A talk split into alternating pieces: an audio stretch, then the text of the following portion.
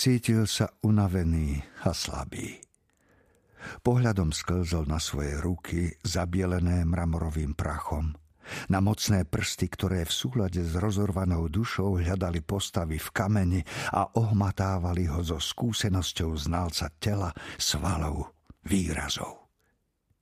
Vzdychol si. Jeho dom bol jednoduchý a prázdny, ako zvyčajne. Bol to jeho úkryt, jeho bezpečný prístav, v ktorom nachádzal útechu. Nazrel do víne. Pod popolom krvavo prebleskovala červená páhreba.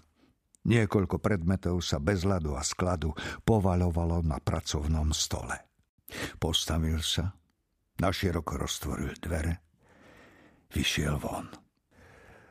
Pred ním sa rozprestieral Makel de Corvy. Nevľúdna ľudová štvrť, kde domy akoby vyrastali jeden z druhého, ako výrážky na sivej koži mŕtvoli.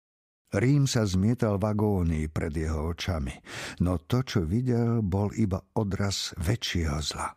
Bolesti, pocitu, ktorý mesto ničil deň za dňom po kúskoch.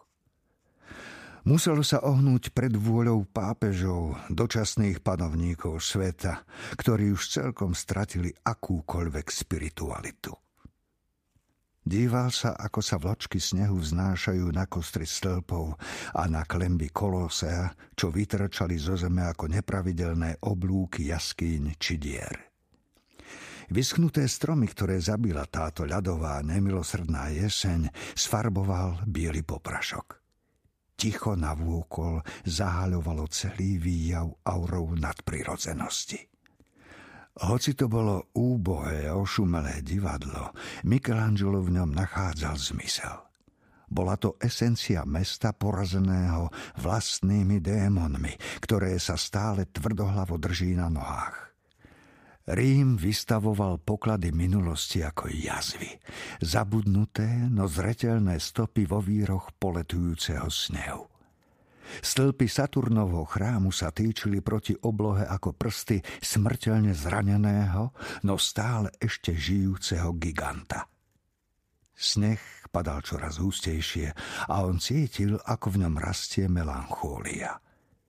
Jasne si uvedomoval, že je súčasťou tej vzdúvajúcej sa vlny, ktorá dokáže v tomto meste zničiť všetko, čo súviselo s církvou. Ba čo viac, bol jej najúčinnejšou, najpresnejšou zbraňou, schopnou oslepiť oči úbohých a bezmocných, odviesť ich pozornosť, zahmliť im zrak veľkoleposťou svojich nádherných diel. Kupola Sixtínskej kaplnky, posledný súd či pieta vedeli očariť aj zvádzať. A práve preto svojou nádherou kamuflovali skutočnú podstatu moci a vládnutia. Bol len iluzionistom a ničím iným. Bral si peniaze od pápežov a poskytoval svoje umenie ich službám. Oslavoval ich moc a tým ju zväčšoval. Pri pohľade na sneh zakrývajúci špinavé strechy pochopil, že úspech jeho svoch, jeho fresiek, ba jeho vlastného života bol iba ďalším zločinom, čiernym tieňom zla, ktoré živil vnútri, v sebe. Zalial ho pocit hamby.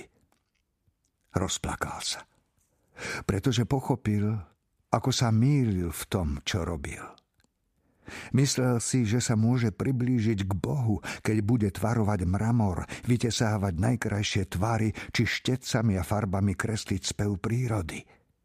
Táto nádej sa rozbila. Podľahol lákaniu peňazí, ba čo horšie, sláve.